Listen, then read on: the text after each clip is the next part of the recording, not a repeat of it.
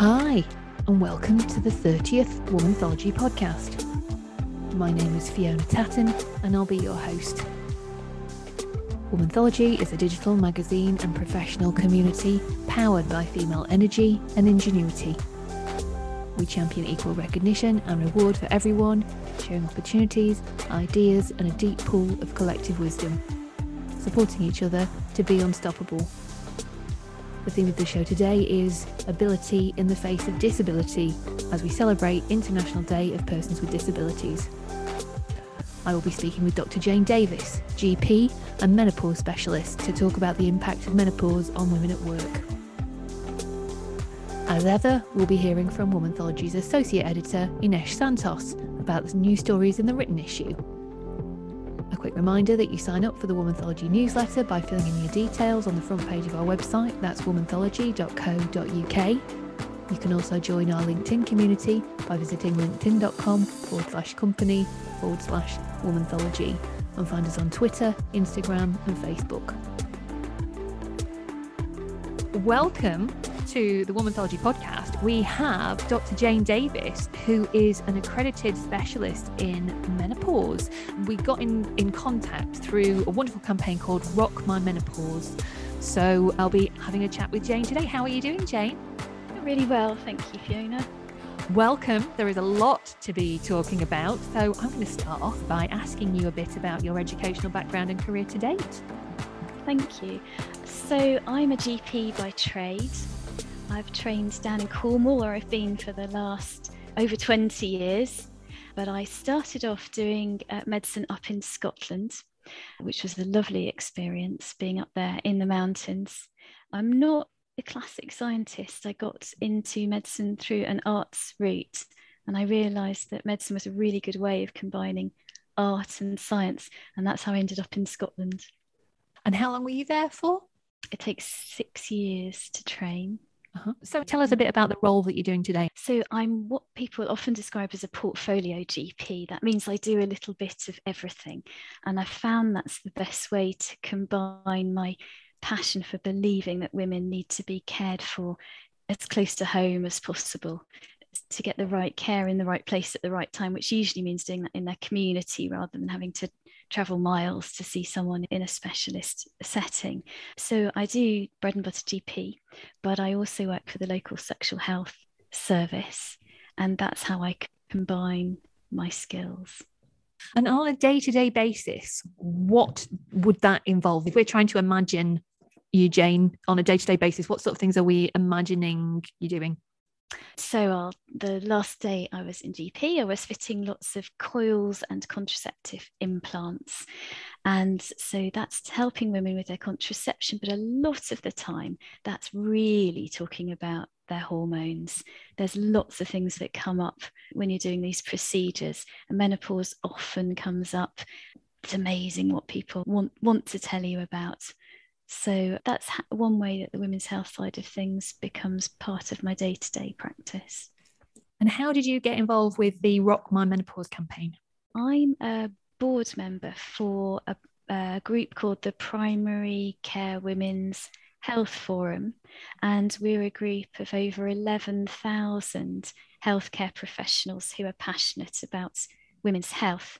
We're mainly doctors and nurses, there's some pharmacists, there's commissioners there's all sorts of people who are interested, but the core of us are clinicians, and we get together and organise education. We swap tips and tricks. We have loads of webinars, and what we realised was we were doing lots of stuff to support each other, but we weren't getting the message out to the public. And so, if we could make a patient-facing branch to help women become more informed about menopause, then that would in turn help the clinicians out there because the women would know more about what they needed. And it was really exciting. BBC Breakfast picked it up and we got to launch it on the telly, which was brilliant. And it's gone from strength to strength. So I think people find it a really helpful resource. It looks really fabulous as well. I've looked at the website and it's very zingy and bright and, and happy and not necessarily words that you would typically associate with menopause. So I think you've done a really good job there. I think, it's all about smashing the taboos and standing up for people going through menopause because it's been very much a hidden condition for years and years and years and does really affect people.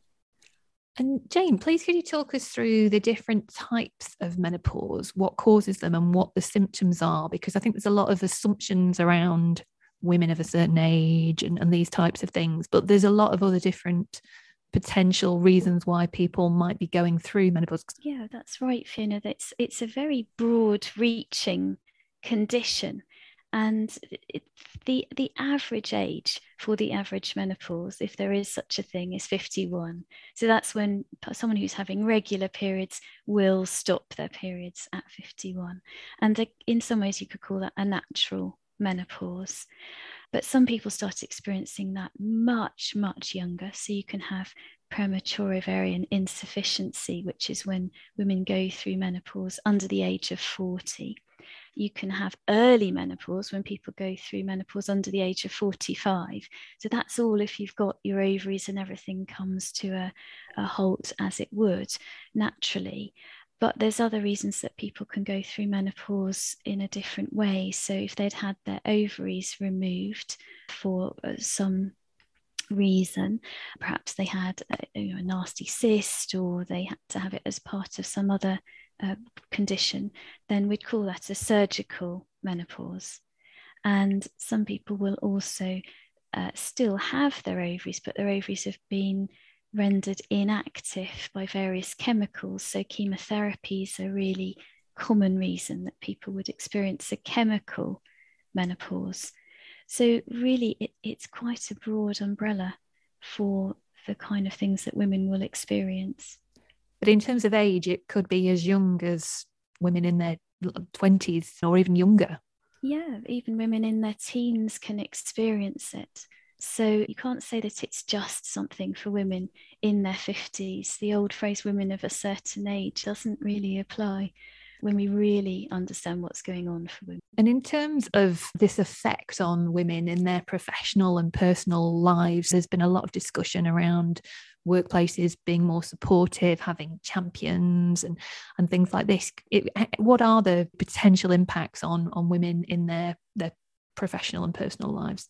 The key word there, Fiona, is potential, because this menopause for natural menopause certainly is a natural process, and and some women will genuinely be fine.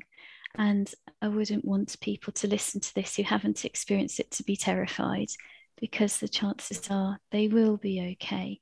But forewarned is forearmed, and knowing what can happen can can be helpful. So you can recognize it if it is happening to you or a colleague or if you're in the midst of it and you haven't realized.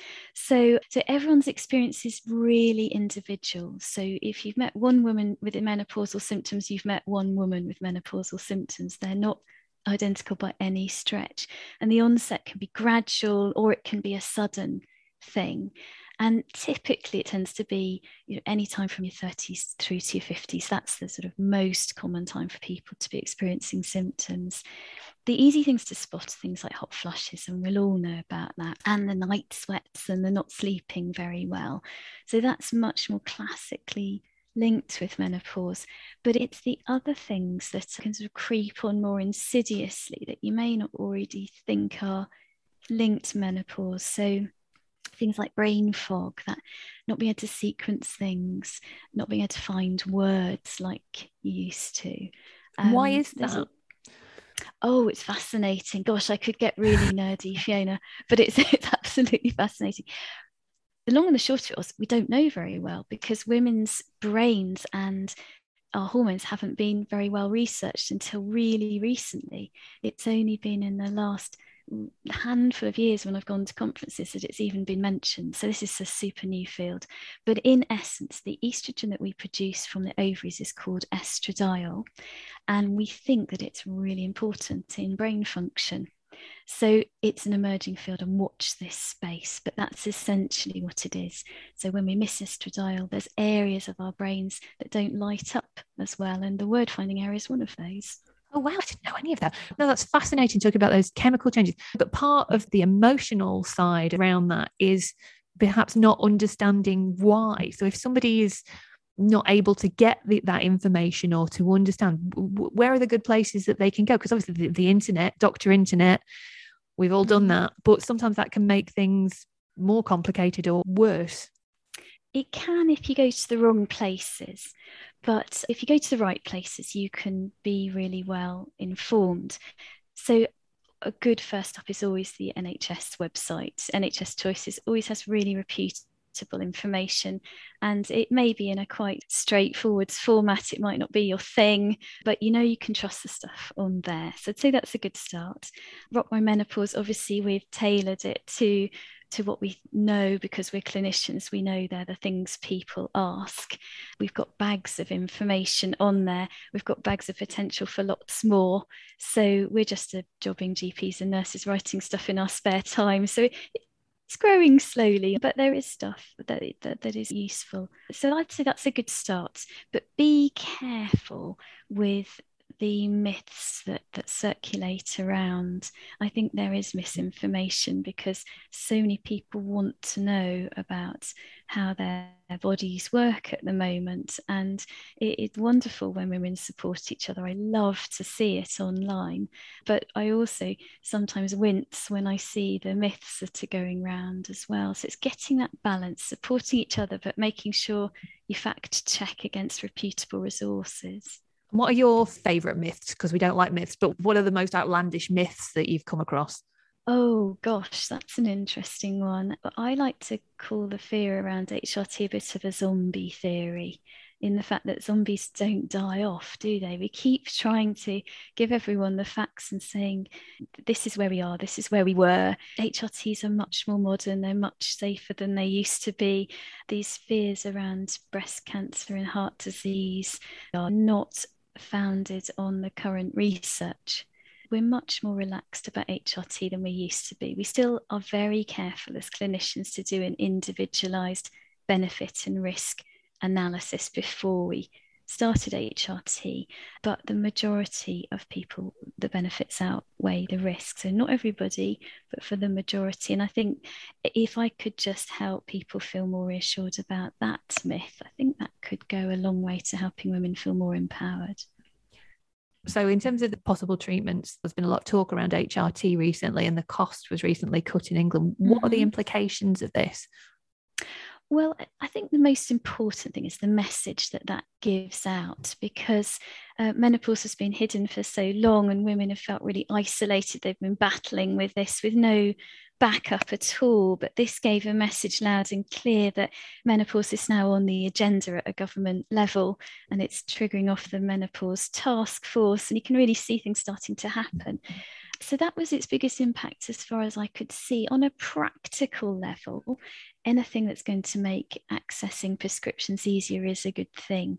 But I think if you've got a prepayment on your prescription, or if you don't pay for prescriptions, it's probably not going to make a lot of difference.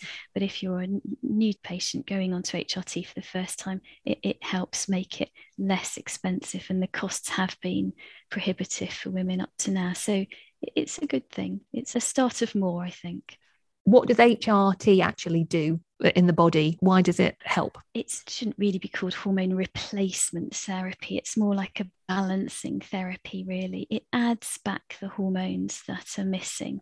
And the key one, you heard me talk earlier about estradiols, the marvelous stuff that the body needs and misses during menopause. Is that different to estrogen? It's the body's form of estrogen but yes, it adds back estrogen. So that's what it does. And some people will need progesterone as well, and other people won't. But it, it isn't the only treatment for menopausal symptoms. Because it's not for everybody, is it? It's absolutely not for everybody, and we should not be putting it in the drinking water. And people who can't access it should not feel hopeless that they're going to have the worst time in the world because no medication works unless you do all the other lifestyle things around it. And, and so getting those lifestyle changes in place is the most important thing. And then knowing that there's non hormonal options that can go hand in hand with managing your menopausal symptoms. And what sort of non hormonal things might there be that people could consider? So you might be surprised to hear that some antidepressants work really well. they don't work as an antidepressant, they work in a different way. So I think antidepressants have got themselves a bad rap around menopause at the moment because of various social media campaigns. But actually, there's more to the story than that. It's one of the best tools that I have. For example, if someone's getting horrible flushing, we can use some very low dose antidepressants, which don't really work in the same way as an antidepressant does. They work on stabilizing the brain chemistry. So they can be really good. And there's also you know, various things that we normally use for nerve pain actually do a similar kind of job. So there are quite a few options to work through. And the other thing that is very popular and can help a lot is cognitive behavioral therapy. And it's not accessible for everyone, but there's some really good research around it. That's coping strategies and reprogramming the way we think about things. Yeah, exactly. There's a very eminent clinician called Dr. Myra Hunter who's written a book on cognitive behavioral therapy for managing uh, menopausal symptoms. And that's a, a, real mainstay text for a lot of specialists. So there are people doing really wonderful work out there and not relying heavily on HRT. It can impact on digestive health as well. So there's a lot of stuff around the gut biome and things like that. Could you tell us a little bit about that and how that might impact? Yeah, absolutely. And this is fascinating. So, the area of the gut biome is, again, it's a very new area of science, but it's absolutely blossoming at the moment because the more we find out, the more we realize it's really key. The, the gut biome is the collection of microorganisms in the gut, and they weigh about the same as a brain. Wow. And it, amazing, isn't it? And we, we're now beginning to realize that they operate together almost like a, a, an, another organ in our body. And how they help us balance our hormones is really, really key. The more we find out, the more we realize it's important. So we can see already that it has quite a lot to do with how estrogen is, is metabolized in the body. So gut health is really important, addressing difficulties with your bowels, whether you're prone to a bit of diarrhea or constipation, and keeping that gut microbiome as healthy as possible with as diverse a diet as you can is absolutely key. Did I read right that your gut biome is almost as unique as your own fingerprint?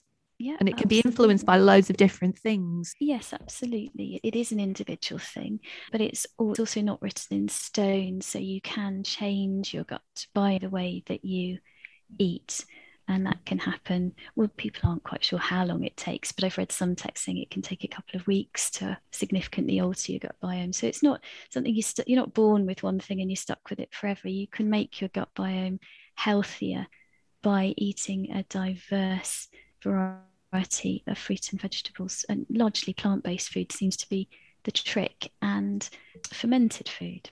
Okay. Well, I think hmm. we could have a whole extra spin off podcast about all these things. So we might have to invite you back, Jane, if that's all right, to talk about all these things. It's fascinating because I could talk for hours about this.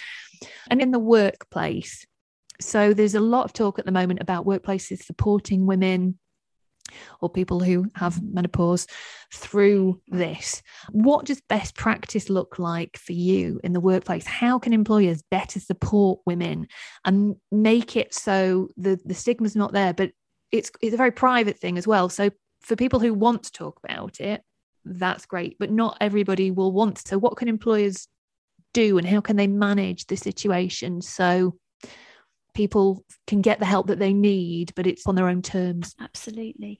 I've seen a huge change in the last few years with people accessing really good menopause support at work, and it's wonderful to see. And when I've seen it work best, it's when the, the senior people, so the managers, for example, are, are spotting and being proactive. So if they're seeing somebody uh, not performing as they were, it's having that open culture to find out why and so that that person feels they can trust the person who's asking so they can divulge what's going on if they feel happy to. So having an open and approachable culture seems to be the way that works best. And if menopause is mentioned as a, a thing you can approach someone about if you need to, along with everything else, then it just needs to be leveled up. So you could go and talk about your broken leg, you can talk about your night flushes. And if people can feel as if they can do that, I think that's one of the most important barriers. I also think it's being able to make reasonable adjustments because um, being flexible around this transition in life is absolutely key. Here's an example. So, women who are perimenopausal, so typically in, in their late 40s, their hormones are really roller coastering, and often they will be absolutely on their A game at about four in the morning. They wake up, their their their brains are lit right up, and they're hoovering the house. They're getting their postgraduate degrees done. They're just incredible. And then you hit at three o'clock in the afternoon, they can't string a sentence together mm. because their brains are working differently at that point. And of course, if you're having the board meeting at three in the afternoon, you may see a very different woman in front of you to the woman that was able to get her emails done at four in the morning. So that's a really good example of how flexible working could get the best out of somebody who's experiencing symptoms. And being able to take time off with a menopause related condition that was a genius bit of phraseology that I heard somewhere. Menopause related condition doesn't mean you have to go into the nitty grits of your sore vagina or your night flushes or your brain fog. You can just gloss over it with that. And that might be a tool some people feel okay about disclosing. And are some employers I've read are having menopause champions in the workplace? So somebody who will be very clued up that you can go to if you feel that you want to. Yeah, we've seen some amazing things happen in Cornwall in the last 18 months. So, our local council and our local police force all have menopause champions. They've got really good support in the workplace, and, uh, and, and women are working much more efficiently as a result of it. So, it's wonderful to see. Well, that is, that is good news. So, is there anything else that we should be telling our listeners, Jane, in terms of what they ought to be doing? So, if they're going through menopause at the moment, or if they're thinking that it, it might be round the corner, what sort of things? So, we've got Rock My Menopause is the website for the campaign. So, there's a really good place to go. What else should they be doing? If you're comfortable with it, start talking about it. The first place for smashing taboos is to open up to the people that you feel comfortable opening up to friends family or if it's online with people you don't know as well perhaps that's the best way but getting the conversation going is the key really i've I've worked in rural practice for years and I've spoken to women who are all living very close to each other, but they're all keeping this problem secret. And I think, gosh, if you could just share that you're all going through something similar, I, am sure you'd feel better. And because we know shared experience makes humans feel better, it's well established. So talk about it, get the conversation going, get yourself informed, find the right information, and don't be afraid to go and see your GP or your nurse, whoever is the person that you feel most comfortable speaking to at your GP surgery is a really good start. Most clinicians are better than you'd think at this. They're getting a hard time in the media at the moment. But remember, we're all in that job because we want to help and we're trained to listen. So don't feel you can't go. Don't feel you're wasting somebody's time. This is the menopause care is as essential healthcare as anything else that you might have wrong with you or anything else you feel you need some time to discuss. So please don't feel you can't bother um, clinicians because they are there to help. And I suppose the moral here is as well if you go and see your GP and you're not getting the support that you want, maybe get a different GP. Yeah, there's always people in teams. People, generally, clinicians work in really big teams, and it's quite natural that you'll get on better with some than others. You might catch somebody on a day when things weren't very easy for them. And so you might even find that the clinician has a better day another time. So keep trying, don't lose heart, and remember that is the, the best first port of call. And I suppose remember as well that you're not on your own and there is this big community. So it's finding that support in the way that you feel most comfortable and yeah. That, Absolutely of, of with employers as well if you had a, a, final piece of advice to give to employers about what they ought to be doing what best practice looks like what is the biggest change that you'd like to see raise awareness you start using the word menopause around the workplace because once you smash that taboo that opens the, the gates it, it helps with the barriers for women. So I think getting the conversation going would be the key. Well, we will support employers as much as we can and also the, the people who are going through this as well. So, what is coming up next for you? What is on the cards for you, Jane? And uh, what are you looking forward to? It can be in work, it can be out of work, it can be whatever you want. So probably like many doctors i'm a perpetual nerd and i'll always be learning something. So at the moment i'm training in psychosexual counselling which i absolutely love. It's really fascinating. And so i could see that that's going to be where my career will go over the next few years but in the short term I've been in private practice for a couple of years and I'm heading back to the NHS and I'm really looking forward to picking up my doctor's bag again and going back to doing some bread and butter general practice. I, I think things have changed a lot in the last couple of years and what I'm discovering already is that there is so much more awareness about women's health and women are more empowered, they're more brave, they are more informed and they really want to feel their best, particularly around midlife. And it's really lovely to see women asking for help. So I'm really looking forward to going back to general practice and being part of that. Well, would it be all right, Jane, for us to keep in touch with you? And we will follow this issue because it is just so important for so many people. Yes, absolutely. Thank you very much for having me. It's been a great pleasure speaking with you, Dr. Jane Davis. Thank you so much.